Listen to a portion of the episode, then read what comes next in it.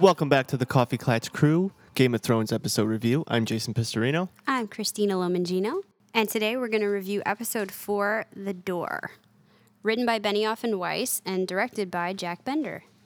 That's right. We have another new director, which we have brought up. The last two episodes were from uh, a newbie, Yep, Daniel Sackheim. and this is one of two from Jack Bender. He's known for directing some episodes of Lost, Under the Dome, Sopranos, Carnivàle, and a plethora of others. He's been around. Yeah, no wonder I was a little nervous about having another new director, new to Game of Thrones anyway, but definitely experienced, and wow, does it show. This episode was crazy. It was a sad one, indeed. I left like I walked away actually sad, and I was like, "Great, now I have to work tomorrow.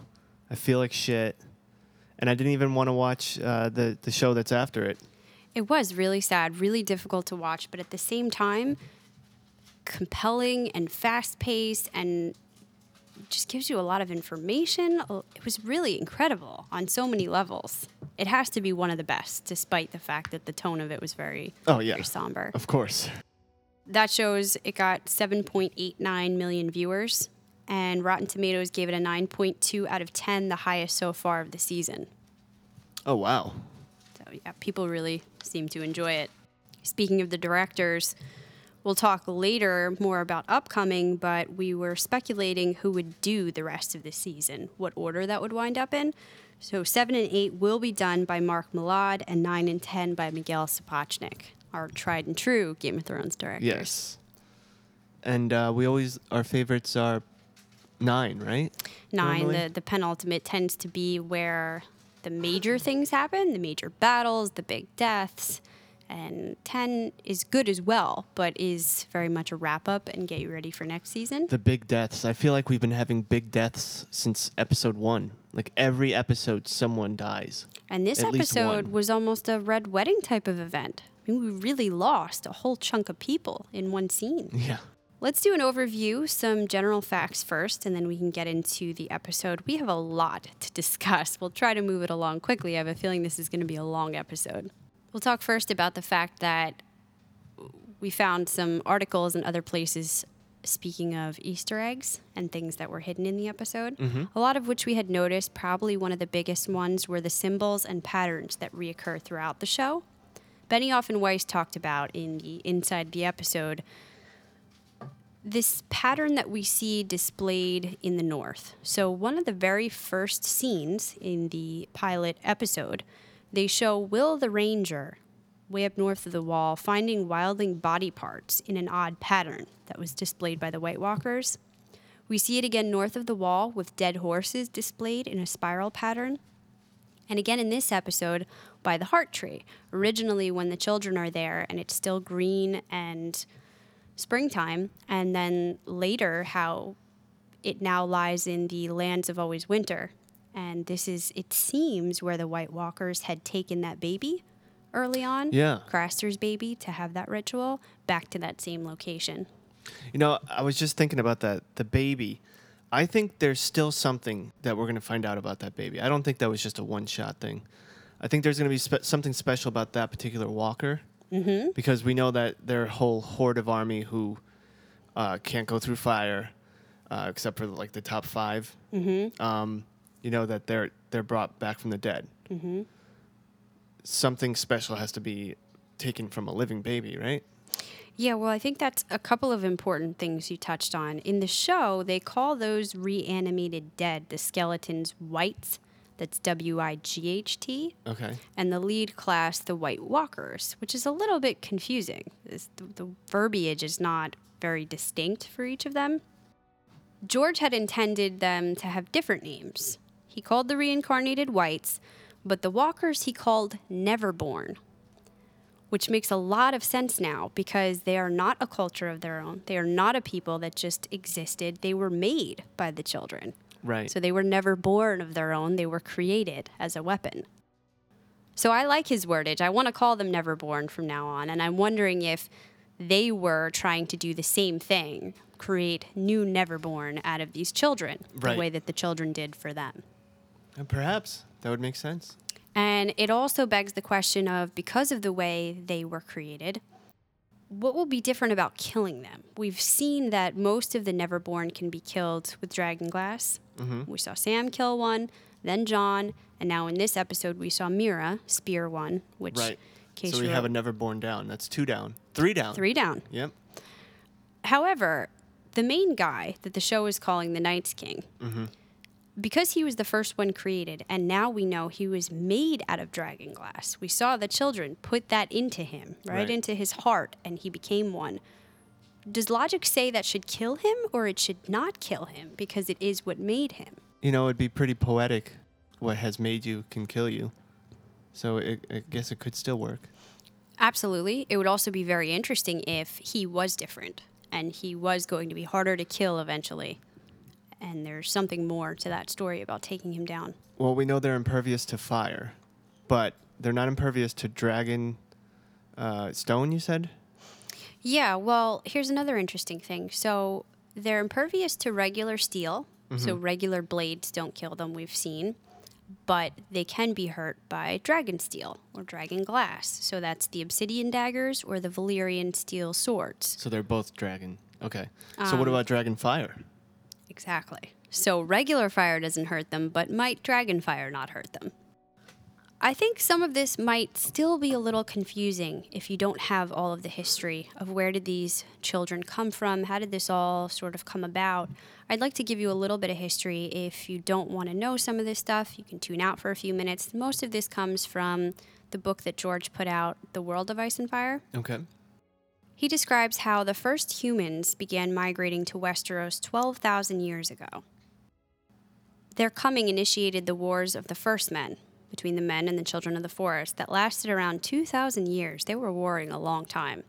The children were gradually pushed back by numerous and larger humans until, in desperation, they finally resorted to various magical super weapons, so they called them. One of these was called the Hammer of the Waters. They actually used it to break the arm of Dorne, which was a land bridge that existed at one time between Westeros and Essos. It kind of connected the two continents. Oh wow. Now we see a whole chain of islands that leads up to the peninsula of Dorne because of what they did to it. And that was because the humans, the first men, were coming over on that landmass, so they wanted to destroy it to stop the influx. Huh. They also tried to use this same hammer to flood the neck region, which is the area that leads from the south to the north of Westeros. Um, kind of like where we see the Freys. They have their castle, the twins, and then Moat Cailin, which we've seen on the show before. Interestingly enough, it didn't really work. They were unsuccessful. It only created bogs and swampy area, and that's where we know the reeds are from. Um, so, why were they able to withstand such a crazy weapon? And is there something special to that region that we talked about last episode, the neck and the reeds? And do they figure in more? That's kind of cool.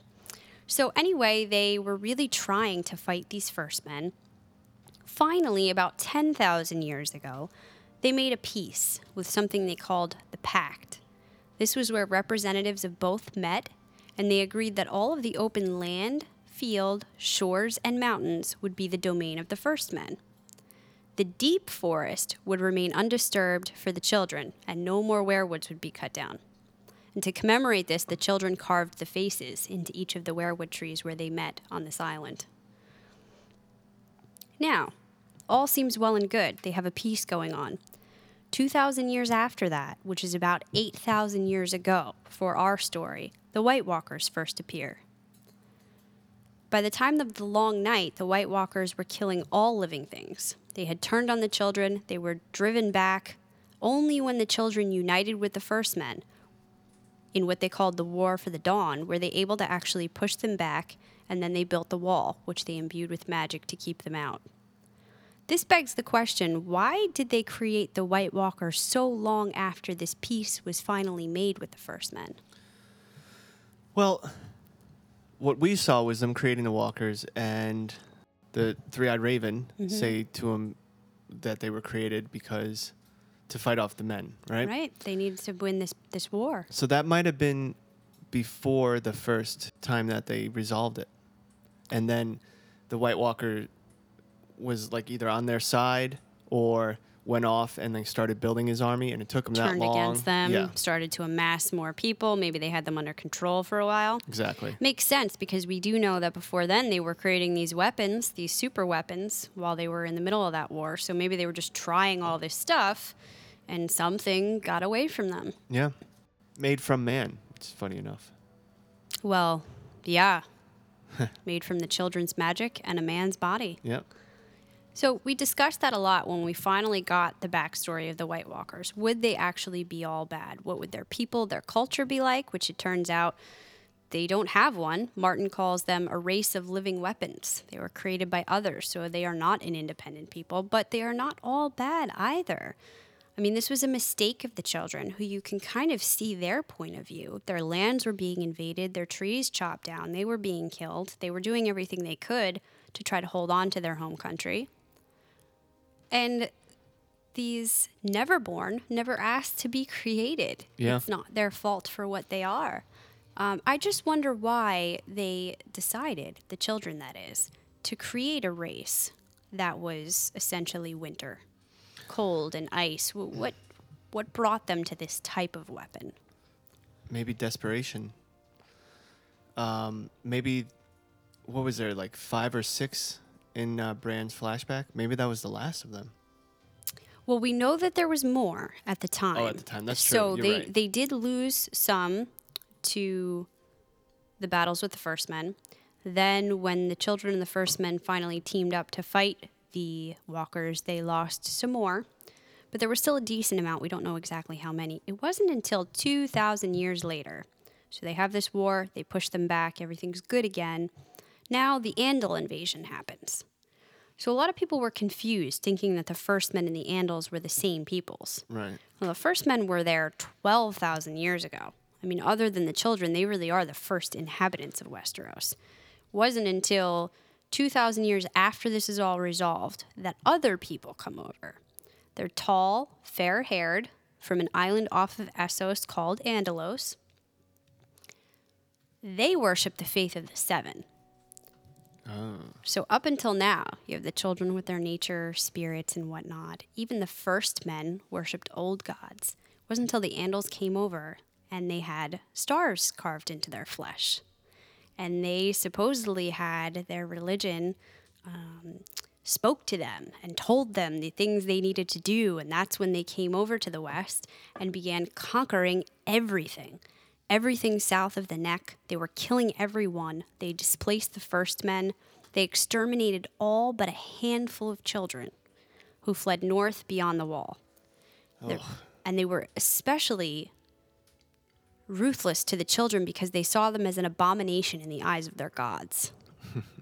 so I feel like this is really important to talk about right now. That, yeah, there was bloodshed and there was war, but things weren't really bad until these people came over with this religious zeal, these fanatics almost, with a worship for the faith of the seven, that things really got bad. And is that some kind of indicator? Because now, here again, we see these faith militant with stars carved into their head taking over King's Landing. A war is imminent. Uh, it can't be coincidence that this is happening at the same time of what's going on north with the walkers and the children. So we'll talk about that a little bit more when we get to our north location. Let's jump into our episode. The title meaning for this episode is clearly obvious for the door.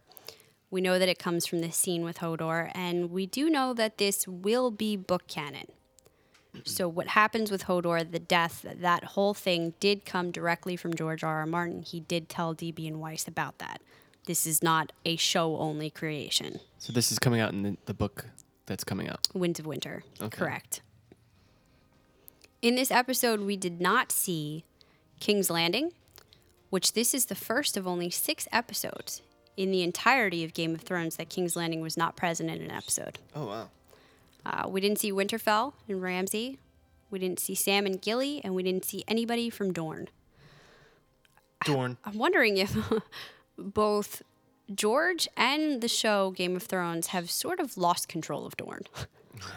it seems like I hope that it comes back in a meaningful way, but it seems to have kind of gotten away from the two of them and they don't know what to do with it.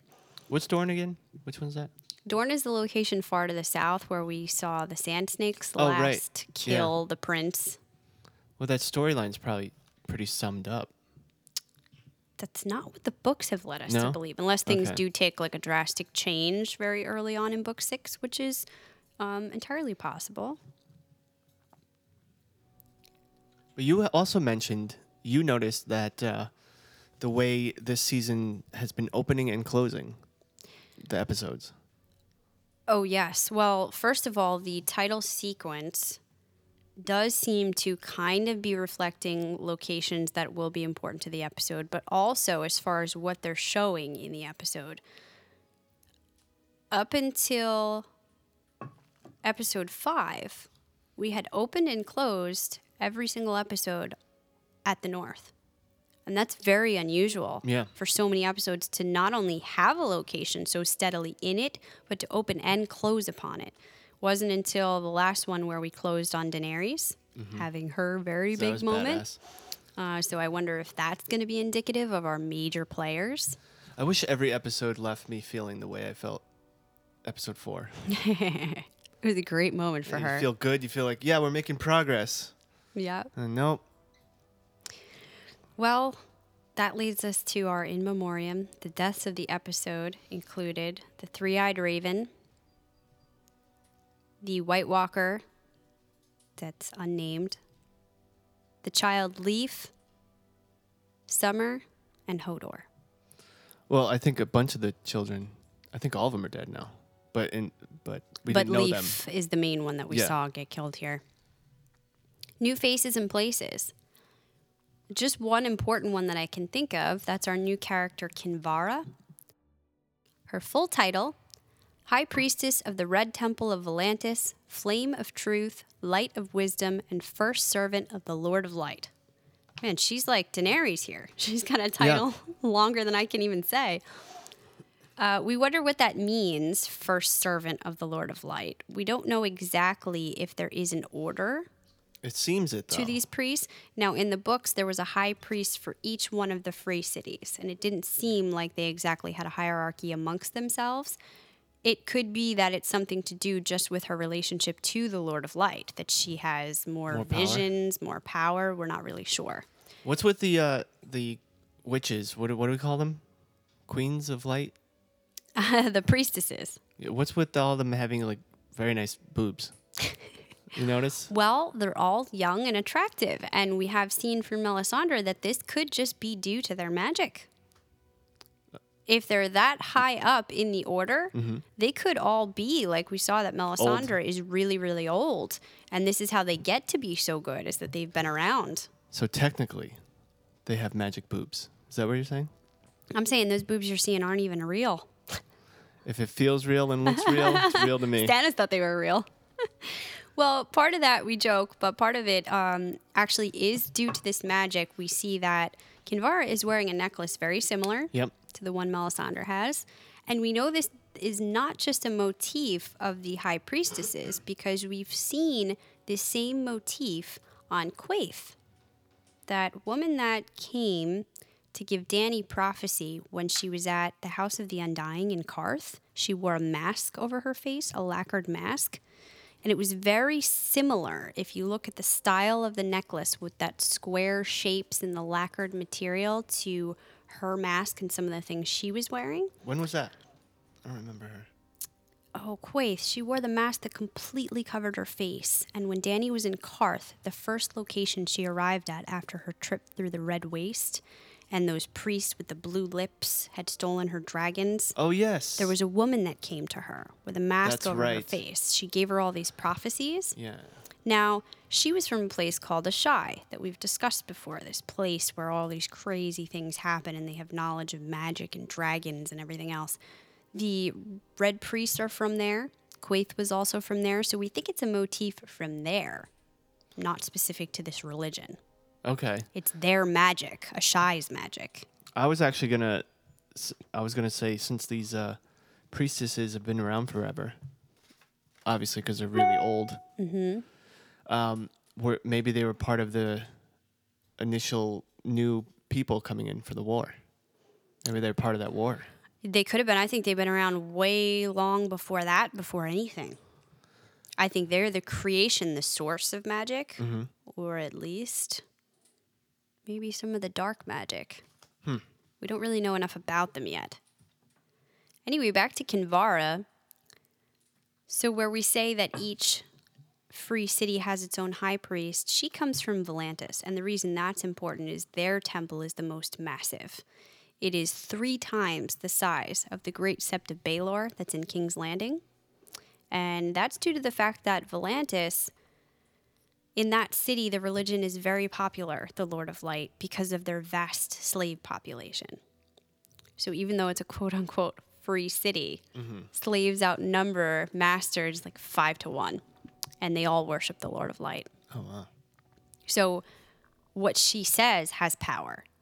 Uh, Tyrion and Varys asking her to spread the word, not just amongst her city, but to all the other priests, is going to have a lot of meaning if all these people are hearing this message. It's essentially little birdies again. Yeah, it's more than little birds. Yeah, but absolutely. All right, so let's go through locations. We can start at the wall, where we see Sansa and Brienne taking a trip to Molestown so that Sansa can confront Littlefinger. She asks him if he knew what Ramsay was, and she explains what he did to her. She really seems to need him to get it, Yeah. to pay for it on an emotional level. She's convinced that he knew about Ramsay all along. Well, he's being very flippant. Like, oh, my bad. I'm so glad you're doing well, though. I don't know if he didn't think she was going to put it together, that he did know beforehand, if she was just going to buy it when he came in and was like, I really didn't know. I didn't know what I think he was. trying to do his normal charismatic thing and like persuade her, like, I know you're upset. I really didn't know, but look, I'm gonna help you. Mm-hmm. Like, try to steer it that way. Yep. She well, wasn't having it. She wasn't having it. He begs for forgiveness. He offers support from the Vale to retake Winterfell, which I kind of thought was going to be enough. That she needed that army so bad. Mm-hmm.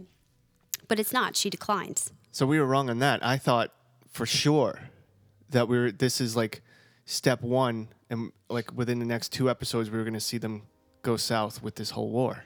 I mean, army.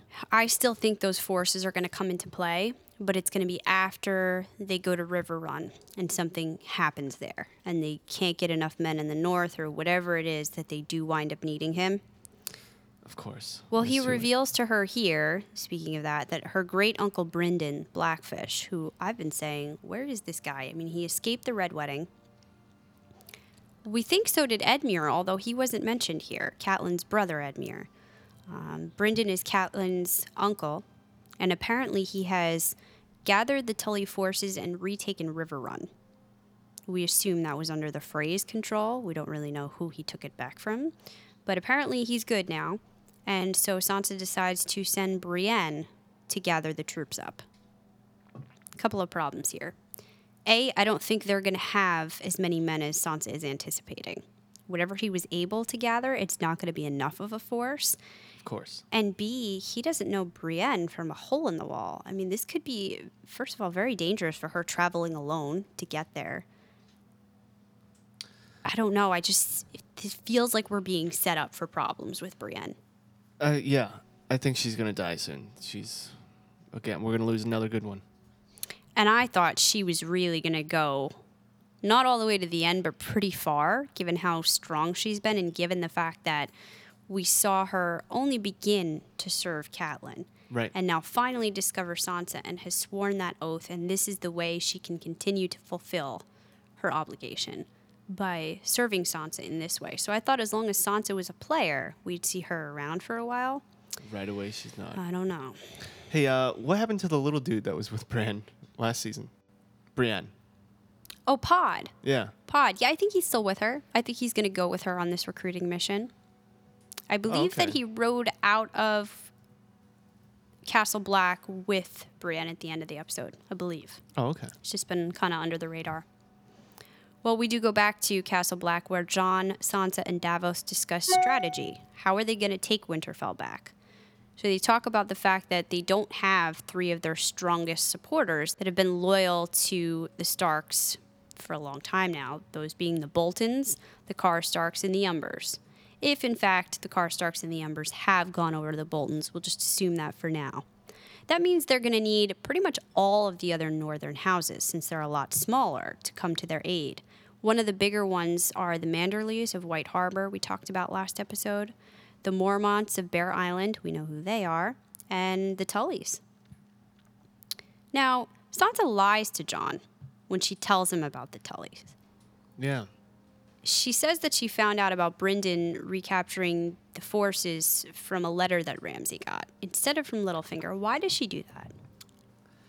I don't know. I mean, she trusts him. Maybe because she sees how um, insecure he is about the amount of people that they have, and she thinks that if she tells him, he's gonna be like, "Oh, we got to get them.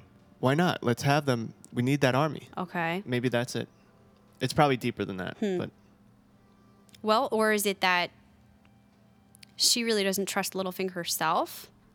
And so they're going on bad information as it is, but she can't admit that. She can't tell maybe. him that. Like, we're going off of what he said, but I don't even trust him. so, oh, yeah, that's a good idea, Sansa. That's true. I'm not sure. I think she is also setting herself up to be in trouble again. I feel like she's going down a road that's going to be dangerous eventually. Well, they are literally going down a road that's going to be dangerous eventually. and dangerous for the men they're leaving behind. Now we know that Jon, Davos, Sansa, Melisandre, Tormund, they're all leaving. But how much of the Wildling army are they taking with them? Because right now they're going on a recruiting mission, essentially, to these northern houses. So I don't know if the Wildling army is actually traveling with them. That would seem kind of foolish. But it does appear when they're pulling out that Edd is like waving goodbye with about 20 Night's Watch, and that's it. They're leading you to believe the wall is being left completely undefended. So I don't know how this is working out. Ugh, I don't know either. It's not very smart what they're doing. I feel like the better idea, and maybe they are doing this, I, I can't really tell, would be to leave the wildlings there for now to help the Night's Watch defend while they try to rally the northern houses. Then, when they need everybody, they go take Winterfell and bring everybody back That's what I'm hoping. to the wall. But you know, Game of Thrones. And- Even if they got somewhere close to that, the White Walkers would get through. Yeah, and they're really leaving you with this ominous feeling for Edd as they pan back and they show just these couple of guys standing around Castle Black. Um, Jon telling Edd that he is the acting Lord Commander, so the temporary guy. I'm not. Lo- Close the damn gates. Wait a second. I am. Shit. Poor Edd. I feel really bad for him, but there was a bit of a joke made before Jon left. Yeah. I don't know if you caught that. Yeah, no one's there's uh, no one knocked on wood, so Um, make sure it doesn't make sure the wall doesn't come down while I'm come gone. Come down while I'm gone. Yeah, something like that. Yeah, I don't know. I would have been like, knock on wood. Fuck, dude. I hope that was nothing more than a joke. Which job would you rather have? Stay at the wall with very limited people, knowing what's coming, or go fight that Ramsay fight?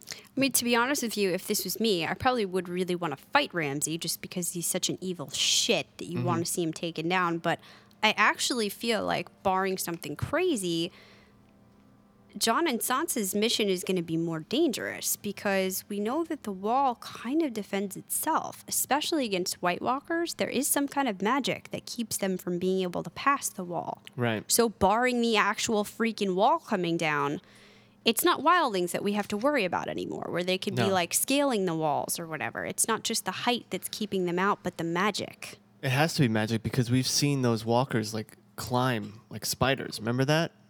Yeah, when the children created it, we know that they imbued the wall with magic to keep them out. Right. So, I don't even know how they're planning on getting through. But the children are dead.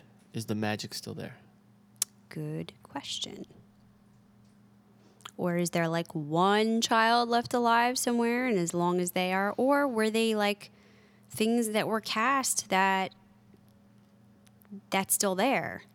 You know, like spells, like they're still around even Right. if the children die. But now, I don't know if you remember in one of the past seasons, we heard Mance Rayder, the King Beyond the Wall, talking about a horn the horn of Joramun that supposedly, when blown, could bring down the wall. And he kind of said later, oh, Boy. We never had that, or is that even real? We were just trying to get you guys scared by saying we had that, but they do talk about that in the books. We don't know exactly what it is or if it can actually take down the wall, but short of that, I mean, what are they planning to do, these White Walkers? You have to think they have some sort of plan to get past the wall, right? Of course. All right, that's all very scary, so let's get out of there for a minute and go over to the Iron Islands. Thought this was really interesting. We see the King's Moot actually taking place. So Yara makes her claim to the Salt Throne.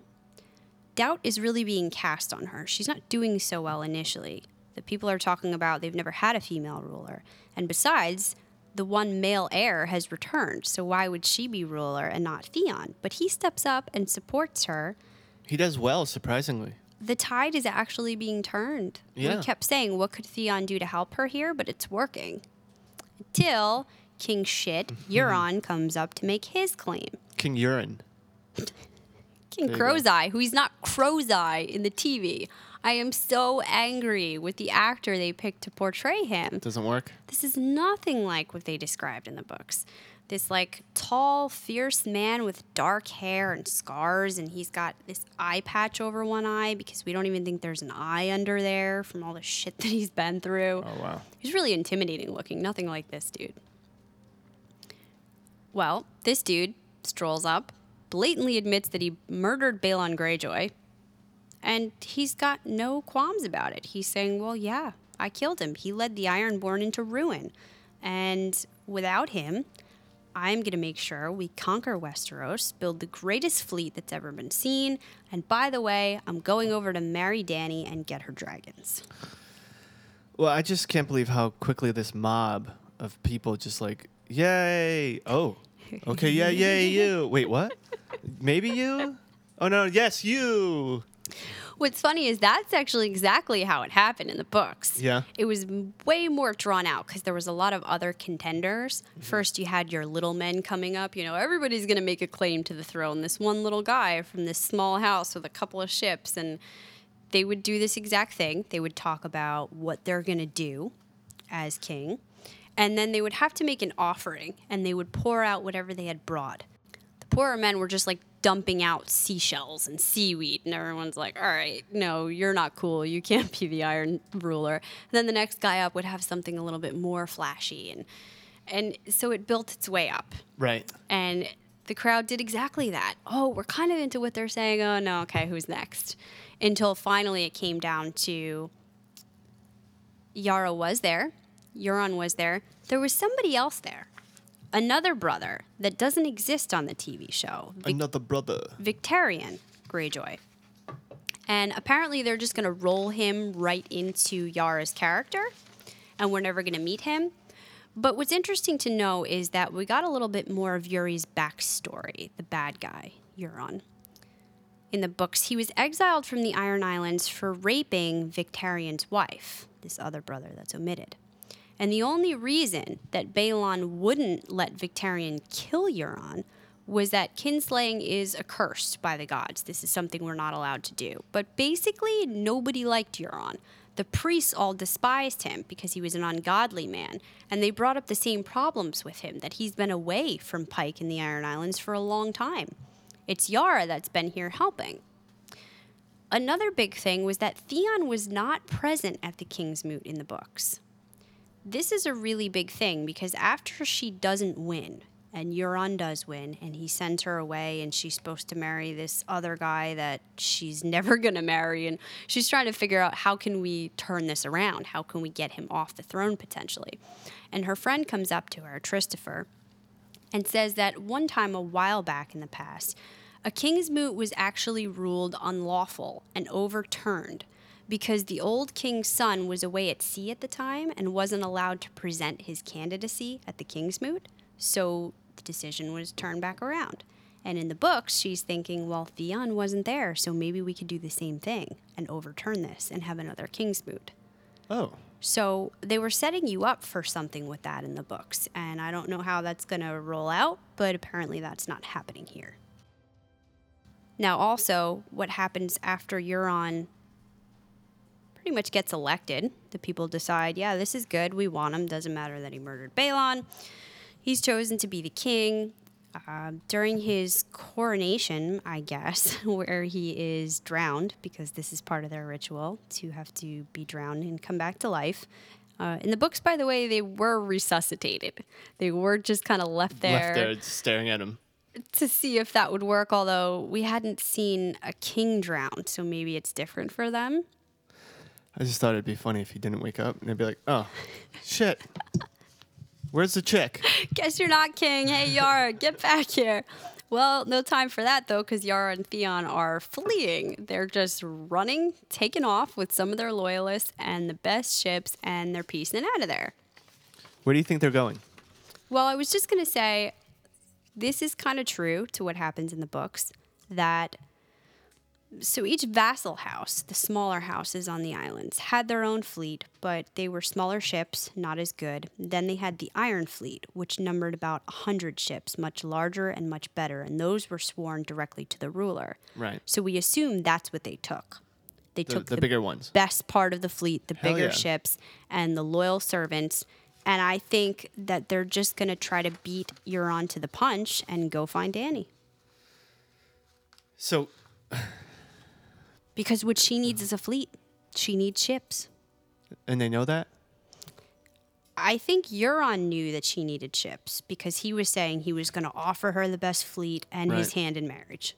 Okay. So in their minds, they're thinking, well, she doesn't want your damn hand in marriage, but she probably does want these ships. So, you know, we got to get out of here because he wants to murder us. Maybe it's a good place to go to see if she wants. So they're willing to fight to have another Targaryen in the crown. And then what are they going to be like? The hand? I think that, yeah, they're going to try to position themselves that if she is the person that can conquer and win, mm-hmm. this is their chance to finally carve out a bigger piece for the Iron Islands and the Greyjoys. Iron Islands, they seem like they're a little poor, right? So maybe this will bring in money, that thinking. basically, I mean, the thing is, they don't have anything of their own. They don't grow their own crops. They don't make their own clothes. Anything they have is from what they steal. They're basically pirates. Oh, okay. They have fleets of ships, and their motto is "We do not sow, we conquer." Do you think while they're uh, sailing, Mm-hmm. do you think that Theon is going to try to convince his sister to go help The Sansa Starks out? in the north. Yeah. I don't know that she would ever be able to do that because he would ever be able to do that because Yara was the one to tell him, "You can't hold Winterfell. This isn't what we do. Our strength is at sea." Okay. with our ships. You can take that castle. do what we always do sack it, take what's good for it, and leave, but you can't hold it. So, all the more, if they're not even going to get anything out of it, I don't know how he would talk her into fighting somebody else's battle.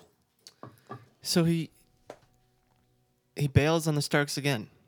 That's three times. I don't know. Is there a long range goal in mind to help? I'm not sure, but now they're going even further away on an even longer mission. Unless he just asks her, maybe, can I take one or two of these ships? I have a purpose that I need to go fix. And I know that I'm asking for a lot, but you can take the rest of the ships, go try to sail east, but I have to go help out the Starks. Maybe. I don't think so because that's pretty much what he said to go back to his land. Mm-hmm. I have a purpose. Yep. So maybe not. Seems unlikely. Well, how about how about this new cat? What, what's this new dude's name again? Euron? The patch. Urine. Yeah, urine. Without the patch? urine. um, I love how nonchalant he's like, "All right, I want everyone to build me a thousand ships and uh, get me this, this, and this," and he's speaking as if like it'll take a week. not only that, they don't have enough trees on these islands to maybe even make a hundred ships. I mean, a hundred ships was the total Iron Fleet up until now. So they've he wants a thousand. definitely stretched it for TV purposes. And yeah, there's no way this is happening anytime soon. I think just what else is he going to do now in the position he's found himself? He has to still make them believe that he was the right man and he's going to do something good for them. He can't just say, "Oh, they just pieced out of here with our best ships. We're really screwed. You just elected me." So essentially, by the time he's ready, it might it might not be about the King's War anymore. It might be about killing walkers. So then he comes in with his fleet, and we I end up I don't think he gives a shit, but maybe. Well, he's gonna have to if everyone's dying from these White Maybe. Walkers. Yeah. I mean, there's no way that they can turn around in two episodes or three and have him sailing away. I'll be really pissed. True, but if the White Walkers can't cross water, which it seems like they can't, maybe they're safe on the Iron Islands. So They've may- never cared about the rest of the kingdom. Well, maybe they have to make a moat in front of the wall then. Start digging, bitches. it's frozen though. King. It's frozen. So Oh, won't jeez. Well, talking about how people fit into the storyline, I would love your impressions and any of our listeners out there. Let's go over to Braavos because I want to talk about Arya. I'm starting to get frustrated. We see her continue to spar and lose to the waif, which, by the way, Jaqen comes in in a minute. Does it turn out that they're really not the same person? Is there really a waif? Is there really a Jaqen? They do seem different now again. I don't know. I don't think we're supposed to know. I mean, it's obvious that that chick is a bitch to Arya, and she's always been. But maybe that chick wasn't. Maybe that chick was Jarkin, Jaqen, Jaqen. uh, when uh, she was blind outside. Maybe Jaqen became her Right. during that. Interchangeable. I don't know. It's very weird. Well, he tells her the history of the faceless men, which actually is interesting. And it's similar to what we hear in the books. The faceless men originated as slaves in Valyria, where they were worked to death in the vast mines to feed their masters' ever expanding hunger for resources. It was so bad that over time they came to see death as a gift to release fellow slaves from their suffering. And in time, they honed their skills so that they could give their gift to the masters too. After killing them, they found a new home in the narrow sea and they founded Braavos. oh wow. So Where'd that all that was money come from? that was true of the slaves. It wasn't actually the faceless men who founded Braavos. They came a little bit later, but they did wind up becoming very important to Braavos. I'm not sure where the money came from originally. Maybe they took it from all the masters they killed. Oh, there we go. Um, either way, we now see Jaqen giving Arya a new assignment, a last chance, basically. Yeah. She's being asked to kill an actress named Lady Crane, who plays Cersei in the play that's being put on in town. In the books, this play is called The Bloody Hand. And it talks about what happens, basically, the whole beginning of Game of Thrones with Well, in a jokey manner. Ned's death. And, well, absolutely, it's a parody. And clearly, they've gotten a lot of things wrong. Wrong, yeah. a couple of the elements are right, but we see how when stories are kind of filtered down through the people over time, Yeah. these things get misconstrued, and this eventually becomes the history that people know. So, are people, after enough time, going to think that Ned was a power hungry, dim witted idiot? Maybe. Arya is clearly uncomfortable watching this. It's interesting in the parallel that she is not in the play. She's one of the characters who actually was there in King's Landing at the time, but not represented because where was she when Ned was beheaded? She was actually in the crowd watching him as she is now, Yeah. again, watching the play. That's deep, bro. Only, you know, she didn't see Ned actually get executed Right. when she it was happened younger. for real. she had uh, an ally there. Yeah, so she's watching it. Not that it's real now, but to her, you have to figure this is bringing up a lot of emotions. Yeah. Taking her back to that moment. She keeps her cool, though. She goes and she learns a little bit more about these actors, and it makes her doubtful. Yet again, so she goes back to Jaqen and says she has misgivings about killing this Lady Crane because she doesn't seem like a bad person. And Arya is really having trouble getting it. Yeah, a lady doesn't care who she's assigned to. A lady does what she's been told. Right. He scolds her. This is not when are you going to learn? We're not killing her because she's a bad person. This isn't like your kill list. Right. this is different. This is the faceless god. There's a name on the list. You don't need to know why. You just need to kill her. But I still think that there is a reason why. She just doesn't need to know. Like I don't think that they just kill anybody that they're asked to. I think there's a deeper reason. I don't think so either, but the reason is not necessarily going to be that they're bad people. And that's what she wants to hear. Okay. She wants to hear it makes sense why this person should die. Now, there might be a greater meaning to the faceless god for balance, but she might not like that. This person might be a good person. It's not her duty to know it either. Yeah. And sh- I don't know if she's ever going to be able to really accept that. She's acting like she is here, and she's saying she's going to do it. She has a plan, but I think it's going to be a problem. I think we need to start moving forward with her storyline.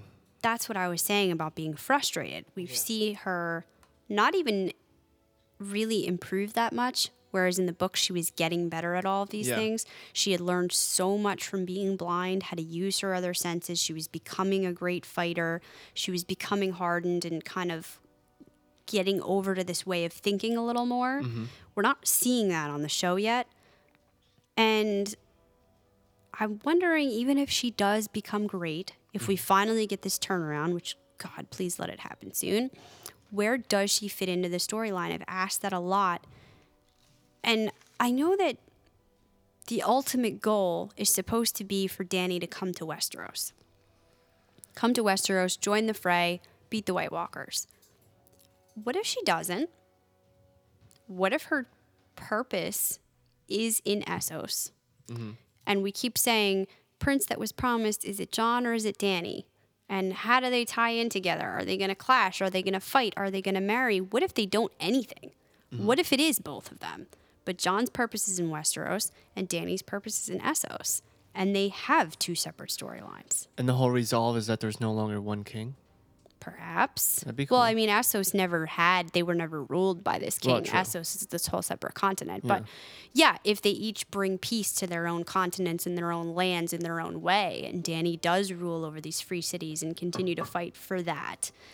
And jon continues to fight the white walkers in westeros and they're both the leaders that we've been looking for and if so maybe arya's storyline continues in essos as well Maybe, but then they're gonna they gotta get us interested. I have to say that uh, every time I look at Arya, I think of Doctor Who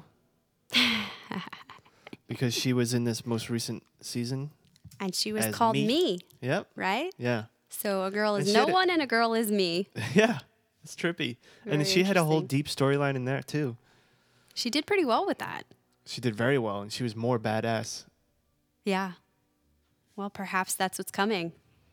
So, not too much to say about that. Let's go over to Vaes Dothrak and Meereen. First, in Vaes Dothrak, we see a really a short scene, but so poignant. Jorah reveals his grayscale to Dany and finally admits his love for her. She then orders him to find a cure and return to her side to help her conquer Westeros. I mean, this was a really moving scene. It was nice. I actually liked it. I was really happy to hear them finally being open with each other about their feelings. Daario's just sort of sitting there like, Okay.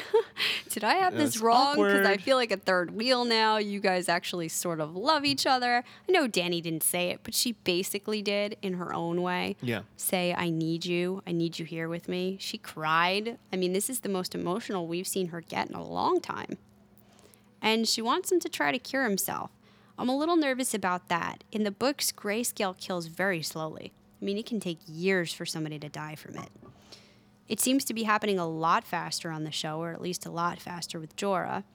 And also, while people can be cured, there's no reliable method.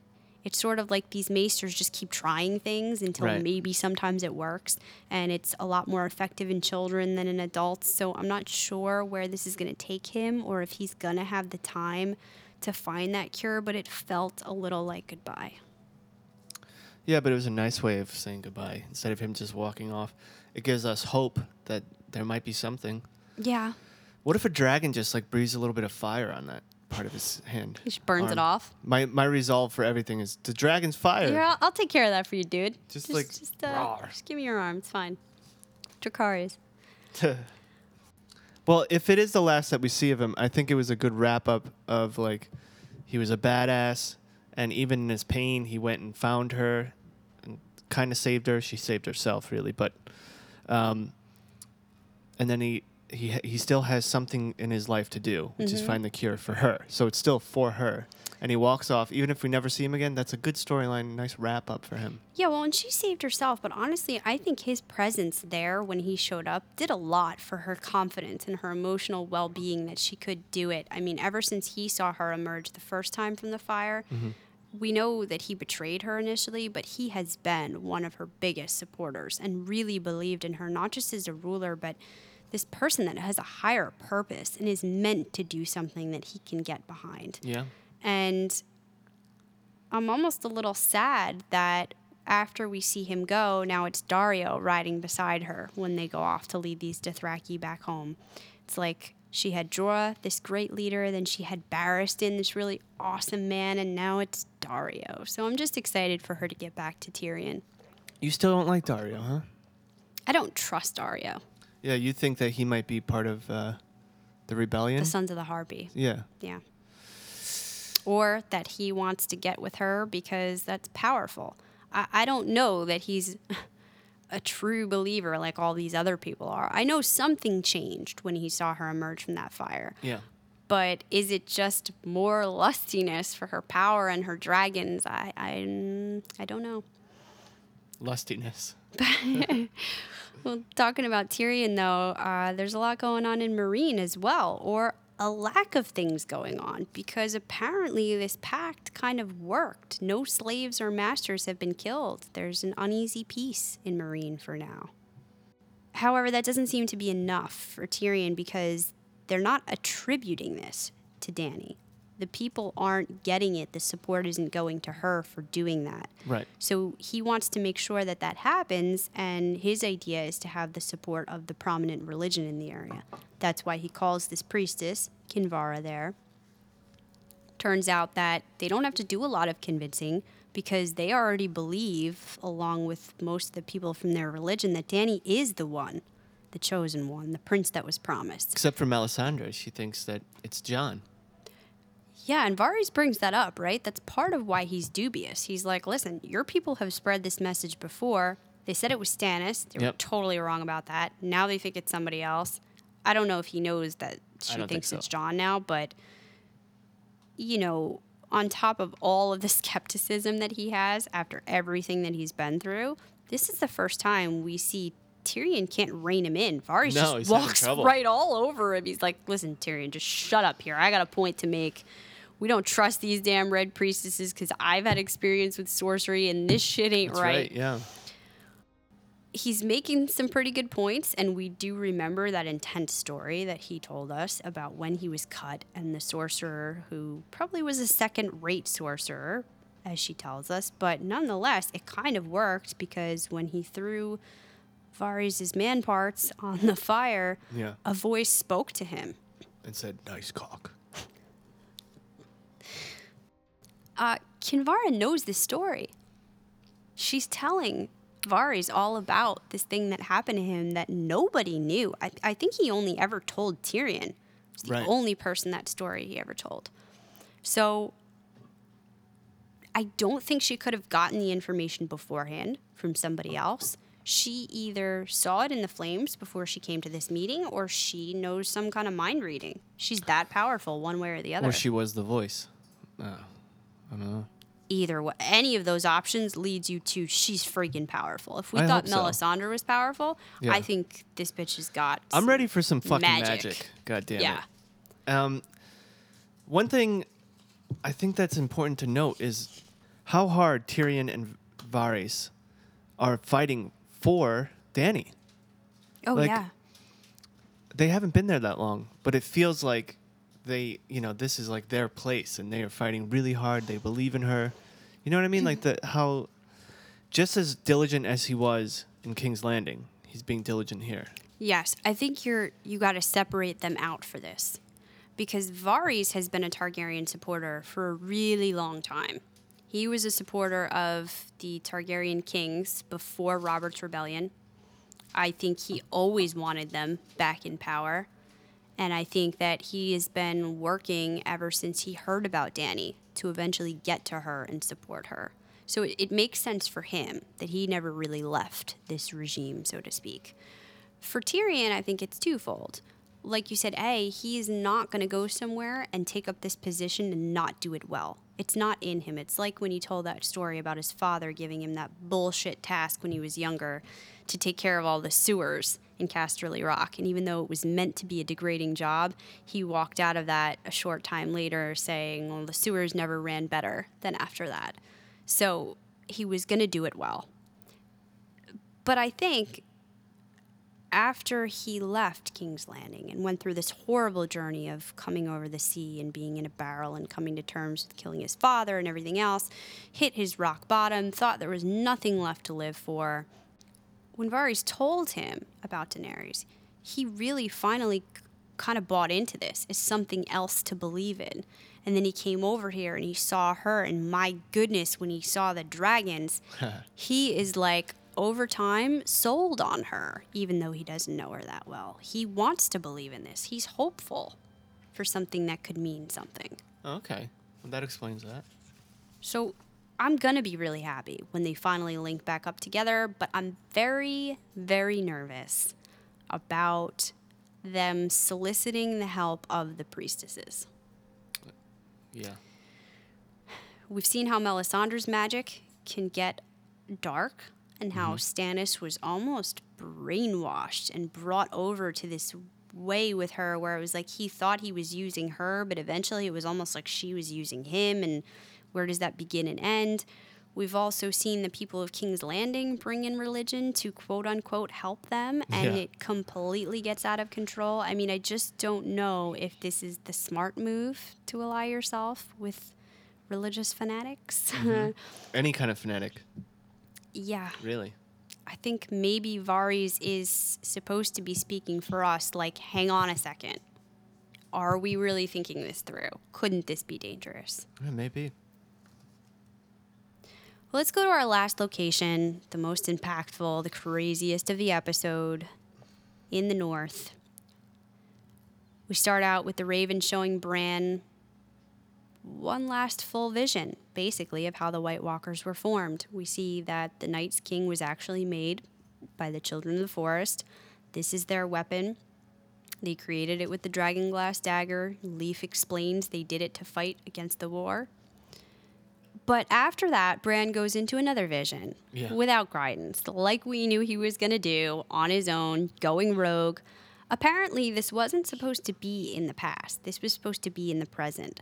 So people said, why did he go there? I don't think he knew where he was going. I think he went in there trying to see more about his dad and his past, and the tree took him to this place Yeah. that was apparently present time, where the Night's King and his entire army was. And as Bran is walking through, the Night's King reaches out and touches him. And amazingly enough, it leaves a mark on him, an icy scar in the present. And the Raven tells us, well, he can track you now. And actually, he can enter our fortress now. So I don't know how that happens. I could see, I actually predicted that he was going to be able to find Bran by visiting him in this visit Right. vision. It was some kind of tracking thing, but I had no idea this was going to like cancel the tree magic. I mean, I don't know how that works. Because he's already inside. I guess essentially. so, th- through his mind. Well, he touched him, so like piece of him is on him. Yeah. Oh, okay. Yeah. Well, that's crazy. Because you saw that his hand mark was there still. Yeah. wow. Well, talk about a fuck up. Like, how do you apologize for that? Bran really screwed the pooch here. Yeah. But again, was that always supposed to happen? Was it always coming down to this? And it's unavoidable. But the three-eyed raven, I think, knew that this was going to happen, right? That's what I mean. so why why didn't he tell him like, listen, you can't go without me. If you go without me, something bad's going to happen. I've seen it. You see that we can see shit. Don't do it. I think he did tell him, you can't stay too long. You can't go without me. But say it. Tell him straight up. Kids don't know. Yeah, I think If you see a White Walker and you're alone, there was no stopping Get the hell it. out. That's what I mean. Because the Raven saw this happen, it's always going to happen. So that's what I mean. What's occurring here is what's called a stable time loop. So, yeah, eventually we're seeing Bran go back, and it appears as though he's changing the past, and he kind of is, but it already happened. It was always going to happen. You can't change the timeline, you can't go back and redo it. It's not like Back to the Future or Doctor Who, where potentially we can go back in there to the past and change something, and it ripples all the way to the future and makes a different present. No, this has already happened. He's already done this in the past. It's already affected the present. We can't change that. We just don't know it yet. The Raven does know it. He knows that Bran is just coming here to finally fulfill that time loop and do what he was always supposed to do. And that sucks, yes. but we can't do anything about it. So even if he had warned Bran, it wouldn't have made a difference. This would have somehow happened anyway. I just don't think that the Raven knew it was going to happen here and now. I think he thought he had more time to show Bran some more stuff because we do see that once Bran learns that and he knows what's going on, the Raven is like desperate to transfer the knowledge to him. He's like, You got to become me now. You have to be the new Raven. And he was uploading visions as quick as he could. So that's what was going on here. I was wondering why did he go to this one last vision with Yeah. Hodor? Like, other than Hodor being there and this needing to happen, what was important to show him there. But I think he had given him a lot more visions than that. We just didn't have time to see it. Bran couldn't process it all yet. So I think you're going to get more visions through Bran in the future that the Raven uploaded uploading. here. Yeah. One would argue that, um, not that he knew that this was going to happen, quote unquote, with Mm-hmm. Hodor. Maybe this happened with Hodor because of him, and he knew the only person that can help him get out of this Yeah. right now is Hodor. Yeah. So He's it's got to not go to that vision quick. exactly. So it's not a result of Bran. It's a result of the three-eyed raven saying, "I need Hodor to help." one way or the other. He knew this was going to happen. So if you attribute that to, to Bran, to Hodor, to the Raven, to all three, the Raven knew about that Yeah. and knew he had to get him to that vision or Bran would die. Hodor was the only way to save him. So, yeah, inside of the cave now, Meera feels it getting cold. Uh, she goes outside to find this army of whites, and we realize that the children can no longer protect the tree. The cave is being overrun. Now we go back to Bran in the vision, witnessing his father leaving for the Vale. This is that scene we were talking about with the young Hodor looking on, and something crazy happens. Bran hears Meera's cries in present day cave inside of his vision, and he splits his consciousness That's crazy.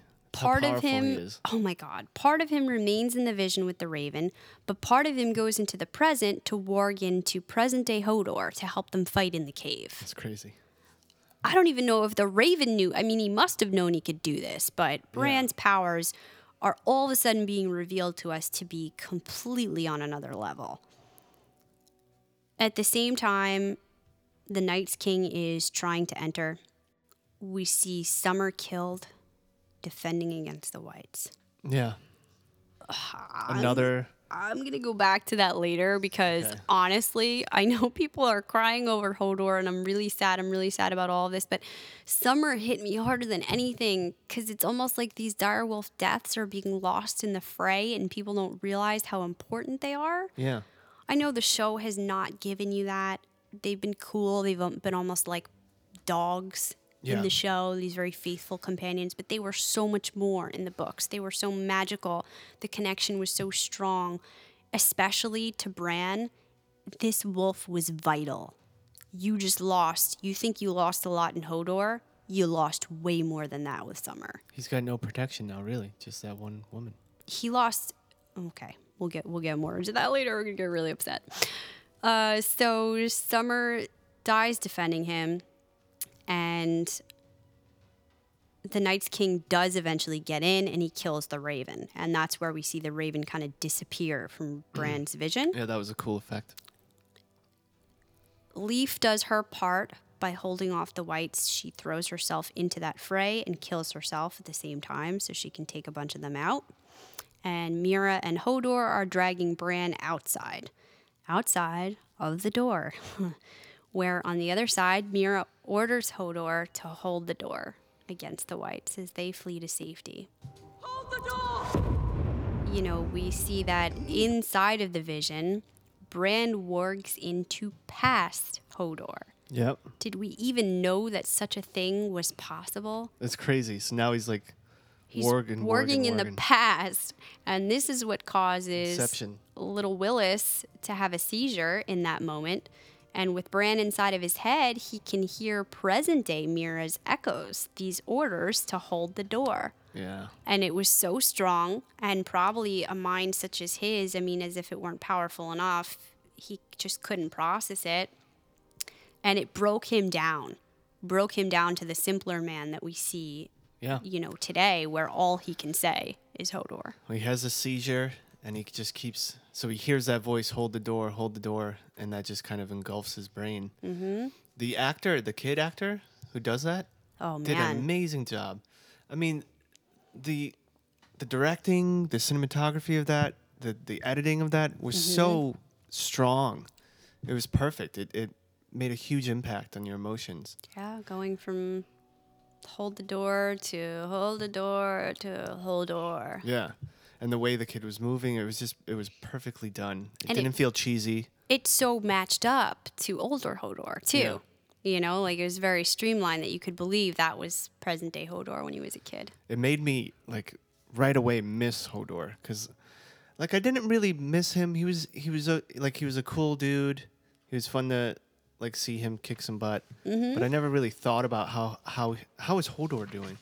But now that I see what happened to him and I know his story and watching him die like that, that scene where he's just holding it and he's getting scratched at from mm-hmm. the walkers and he's just holding it and holding it with all his might. He would do anything to protect Bran. He somehow knows, right, even though he is sort of a broken man, how important Bran is. Yeah. And that he has to do this for him. It like broke my heart watching that scene. on top of the fact that it's his friend and he would die for him, but he seems to know it's bigger than that and Yeah. he has to do this. This was always his life mission to do this. Do you think Hodor himself pieces together at that at that time? That it When he was Bran who was responsible. Yeah.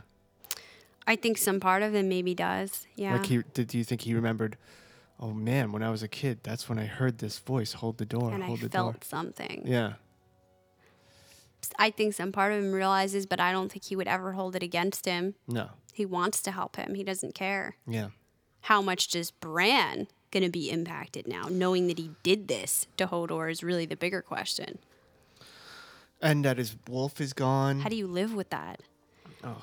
And it's crazy because at the same time that we're saying we see all this power that he's gaining and how much stronger he's becoming with the magic, it's also highlighted how much more broken he seems now. Because Yeah. he doesn't have Hodor to carry him around and fight for him. He doesn't have Summer that he can warg into to save him in these tough spots.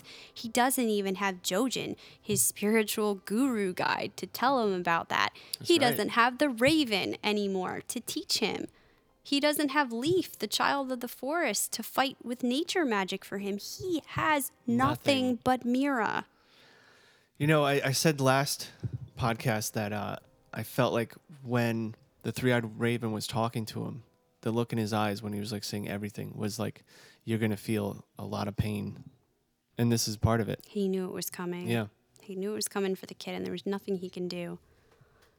So I, I want to go to Wolf Watch first before our Raven rating because it is so poignant for this episode. Yeah. Before we do that, I want to point out like these children of the corn. Okay. Children of the Forest. I felt like they didn't really display how strong they are. I mean, they were throwing pretty cool like little bombs. That's all well and good, but I feel like there should have been more magic to it. They should have been prepared to fight these fucking walkers. Should have known, okay, well, this fire ring that we're going to do, the big guys are going to be able to come in. And eventually they all come in. Um, what about these bombs? What if they put these bombs, Valyrian steel, in it? That wouldn't that result in better That's a like good so idea. you throw a bomb and it explodes all these ch- shards of Valyrian So it steel hits them. and kills them. Like, That's a really good on. idea. Well, that's why I wanted to redo the backstory of the history Mm-hmm. so you could hear because they were so, so powerful back in the day that they had all of this amazing nature magic and could do all of these crazy things. And they created these super weapons, which eventually one of them becomes responsible for making the White Walkers. Now, look at how powerful the White Walkers are. They are only the creation of the children.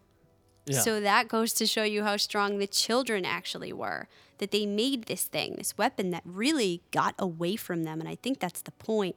As powerful as they were, it got so away from them somehow that they eventually needed to team up with these men, the first men, to fight them. They lost a lot. It wasn't until they built this gigantic fucking wall to just keep them out, Yeah. keep them contained. I mean, you saw what the North looked like before this it wasn't always this cold, barren wasteland. It was a verdant, green valley with grass and flowers. That heart tree that we saw in the middle of the White Walkers' current uh, altar, their lair, their thing, whatever now, Yeah. that's where that vision was this green, grassy place. Yeah.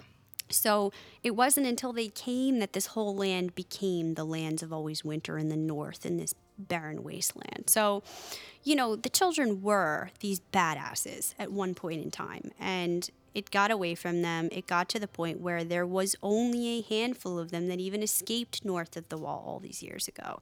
So I was thinking maybe eventually we're going to find these other children that are hanging out somewhere, but that might not be the case maybe they couldn't fight back because it was just these couple of them. This was all that was left. We might have just seen the extinction of a race Crazy. that's been around for like 15,000 odd years or more. that might have just been the last of them that died to save Bran. so, all the more that just drives home the point of how epic this is. They knew what they had done. They'd created this thing that had almost ruined the world once, was coming back to do it again. And there's only one person that can stop that. And we have to save him. Mm-hmm. Now, that's all well and good. That's epic. Everybody amazing died to do that. The kid is right outside of the fucking tree with Meera and a sled, and all of these people are still right there. Yeah. So where did we get him? Because he like you can't see him in the misty snow anymore. He's safe. They're in the middle of nowhere. They almost died trying to get here in the first place with all that help. Yeah, and they don't have anything on them. It's the two of Food-wise. them. Yeah. Where are they gonna go? Uh, Back to the wall. Do you know how far that is? Good God, he's not safe. No. Not yet. So I think somebody has to show up now. There's no way he survives unless somebody comes out of nowhere to help him. So who is that going to be? That's that's what's been on my mind lately. It's a good question. I think back to these crackpot theories of where did Benjen Stark go, who went north of the wall Oh, right, ranging yeah. his uncle, and people say that's out of control, but somebody's got to come. Yep. Do you want to talk about what the theories are floating around with Bran? About Bran? Yeah. Yeah, let's hear it. All right, so some people are theorizing that Bran's whispers are what drive the Mad King Aerys to madness. as anyone knowledgeable on Westeros lore knows, the campaign to depose the Targaryens began with when he killed Ned Stark's father and brother, Rickard and Brandon, mm-hmm. with fire. Mm-hmm. Aerys was known for repeatedly saying, burn them all. According to the theory, the reason why Aerys keeps repeating that phrase is because Bran traveled back and tried to warn him of the approaching White Walkers. Burn the walkers. Yep. Instead, the whispers only heightened Aerys' already uncontrollable paranoia, leading him to kill the Starks and start the cycle of warfare that still continues in Westeros. It's a good question. I mean, I, I have been dismissing that since I heard it, that he affected the Mad King. Um, you know, we talked about this a little bit on the podcast before how this was Daenerys' father, the Mad King, who ruled Westeros right up until before Game of Thrones happened. Robert's rebellion happened, and Robert took over, and we had a little peace, and then the show opened. So we also discussed at the culmination of that how Aerys was inside of the castle, holding himself up, going mad, convinced he had enemies on all sides. He was already a little crazy. Uh, there weren't any dragons around anymore, but they did have the wildfire that a lot of the Targaryens kind of went crazy over Right. that was very, very dangerous, and he was particularly fond of that. So he brought Rickard Stark, Ned's father, and his brother down to King's Landing. They came there to try to help out, and he roasted them alive. He roasted the father alive in the armor while the other one had to watch. Um, it really did seem like this paranoia had come over him, and he wanted to take the wildfire and kill everybody, kill everybody in the city, all of these enemies, just take them all out. And that's when Jaime came in and realized this dude is nuts. This is totally out of control. He does want to roast everybody, he needs to be taken out. Right. Um, but it is possible that that's what was happening. I mean, we know the Targaryens were all they had that possibility of being crazy. Some of them were totally mad. A lot of them did just want to burn everything with their dragons or with wildfire. And this is what I've been talking about being really worried for Dany about following that path. So it wasn't something completely new to Aerys. If it was, I think I'd buy into that a lot more, but I think it could still be possible. And then there's that weird theory that uh, Brandon, all the Brandon Starks in the family are Bran. Yeah, so there's been a lot of Bran the Builder. Starks throughout history named Brandon. So maybe these great achievements were by Bran, like whispering to them what to do. I don't know about that one. Bran the Builder and Bran the Bi- Breaker. So supposedly Bran the Builder helped to build the wall. Right. um, and that could have been him. And I think, again, I dismissed that, but the evidence they're using is that quote from Old Nan back in the day, which is kind of powerful when you think of it this way. Uh, what is it that she said? Uh, she sometimes confused him with his uncle Brandon, who was killed by the Mad King before Bran was even born. She had lived so long, Mother had told him once that all the Brandon Starks had become one person in her head. Hmm. It's not in her exactly head. Maybe like he's whispering. So he doesn't. He's maybe he whispers to her eventually, but he's not all of those. Mm-hmm. First of all, we don't have time for that. He's if he had like three years to get better at this shit, he would be It would be really interesting to see that unfold at a slower pace and all of these things that could tie in, and maybe will in George's books. Uh, but on the show, I think we're going to have to glaze over a lot of that. yeah. So here's another thing where the the book could be different, and you could get a lot more of that unfolding and, and kind of tying things in together, Yeah. which would be nice.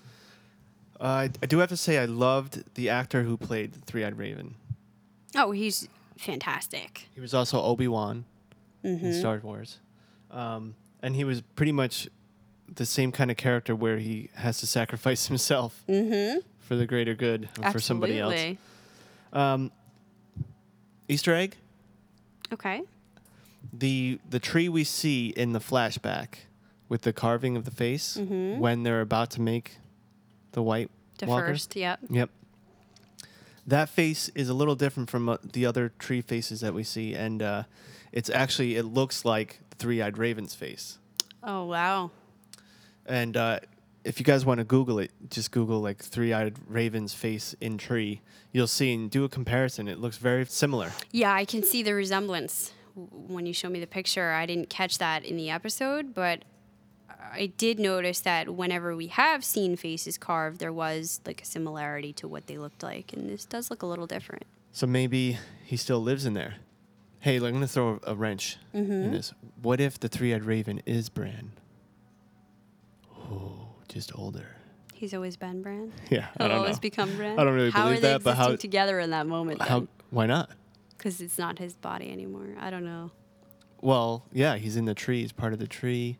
Comes back in time through the tree, but he's so powerful he embodies it. I'm not going to be able to understand anymore. It's go away from me. But I do think it's entirely possible that when we saw him disappear in the vision, he wasn't all gone, that his spirit has gone into the tree, kind of like when Bran wargs into other things and the mm-hmm. body doesn't matter anymore. So Bran might still be able to have connections to him. and he'll hear whispers. yeah. So I don't think that's the end of that situation there. Maybe the forest helps him. Well, you That were saying what? cool. What the, the, hell are we gonna forest do? itself. Yeah, That would be really cool. I do think somebody else though is going to come into this. Yeah. I mean, you even talked about things coming back as reanimated dead. Like, could dire wolves come back as? I was actually going to bring that up. If that, if what's that? Winter, summer. summer. Ooh. Like the slip there, Summer dies and come back As as, Winter? dead Summer, who's Yep. now Winter. but Bran can still warg into her, Yes. and that's how Bran takes him out. And potentially, Summer's not even bad. Like, he still has allegiance to Bran, even dead. That'd be awesome. So maybe he still helps him. I hope so because this show has not pressed how awesome they are, and like they're always like they help out a little bit here and there, and then they just die. Yeah, so let me go there now for our wolf Okay, watch let's do it. because we did lose Summer, and this is so major, and a lot of the show watchers might not realize that, but there was this really intense connection from the very beginning. We talked about all of these things with Bran warging into Summer and uh, what they had together. So I thought it was really cool that in an interview with Isaac Hempstead Wright, the actor that plays Bran, they mm-hmm. asked him about this. You know, how does this feel? Like, what does it mean for Bran? The actor said, Summer was a relic from the time of Bran's father. He's a reminder of Ned and the Stark way. Summer was also Bran's first connection to this strange mystical world. There's a very deep connection there. For Bran to lose him, especially after coming this far and having successfully escaped so many close calls, it's a crushing blow. It's like losing a piece of himself. Mm.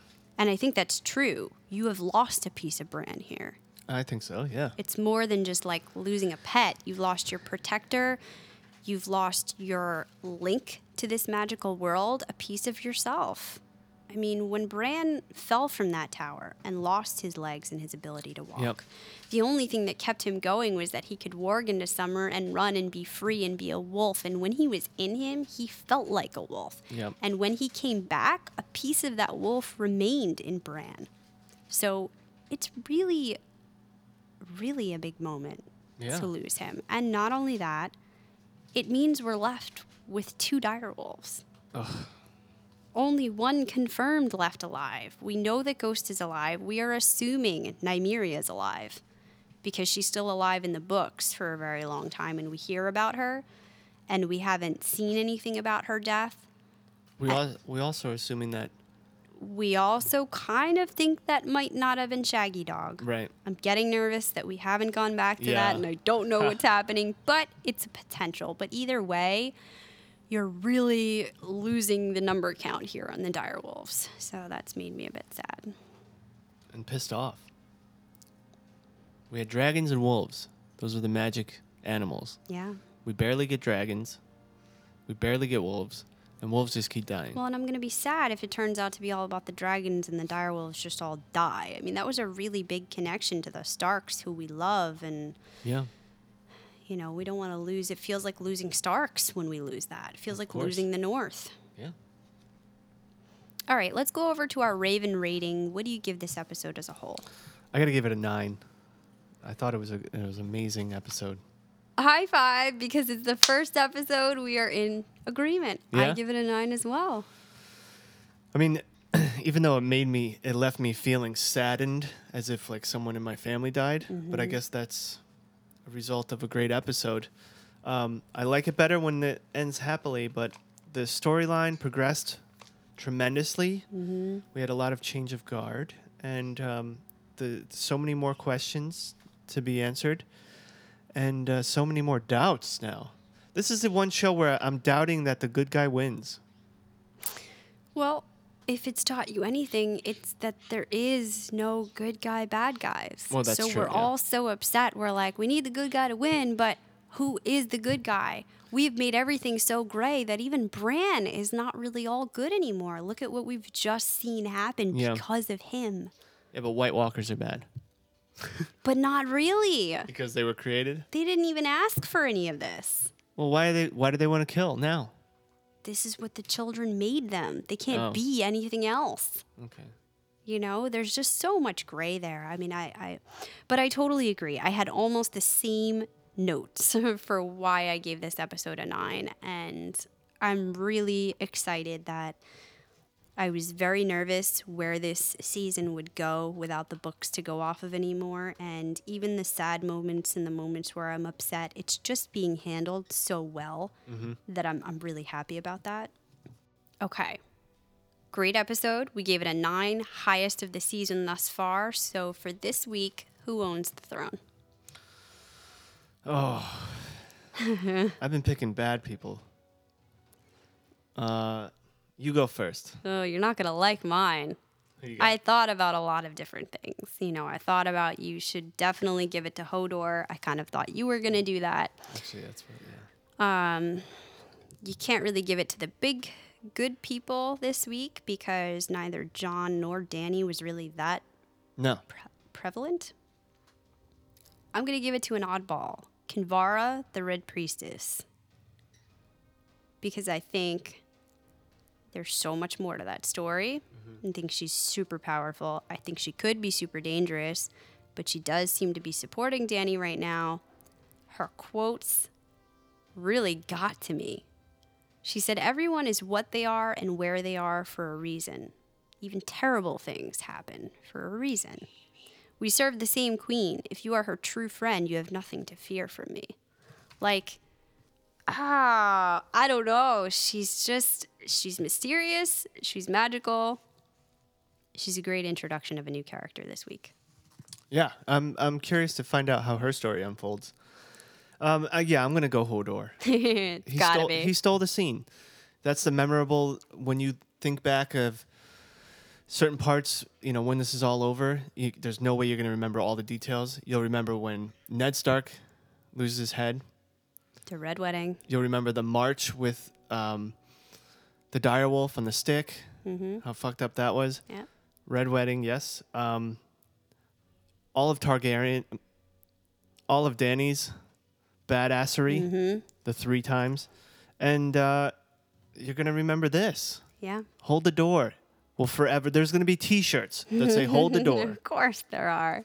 There's gonna be T-shirts tomorrow that say that. There's gonna be, you know, um, what are those things that those things that keep doors open? Door stoppers. Door stoppers with oh my Hodor's goodness, face on with it. Hodor.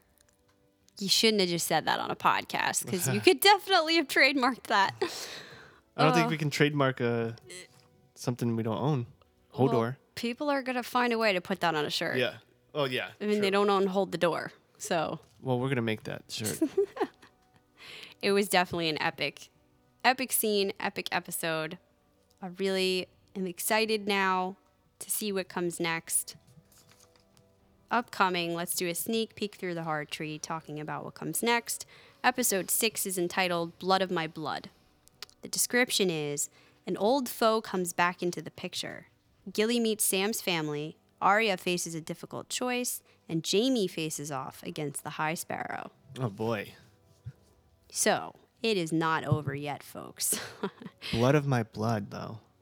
Blood of my blood is the Dothraki saying. We remember back to when Khal Drogo was still around, and he had his blood riders, his people that were right. with him, that were sort of like brothers and, and part of him, even though they weren't actually connected in that way. They Mm-hmm. were family, and so they would call each other blood of my blood.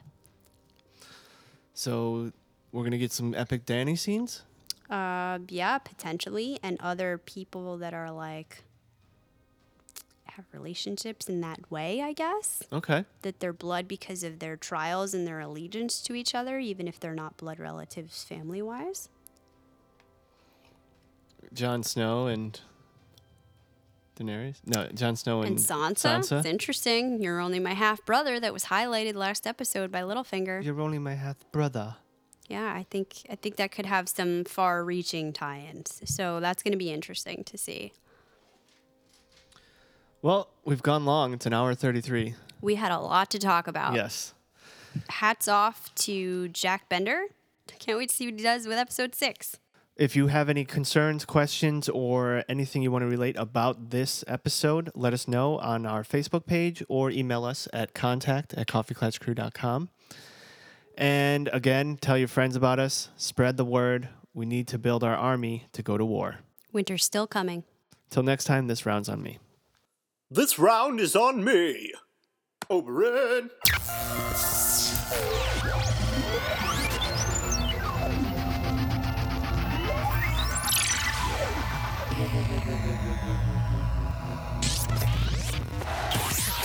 Please hang up and try again.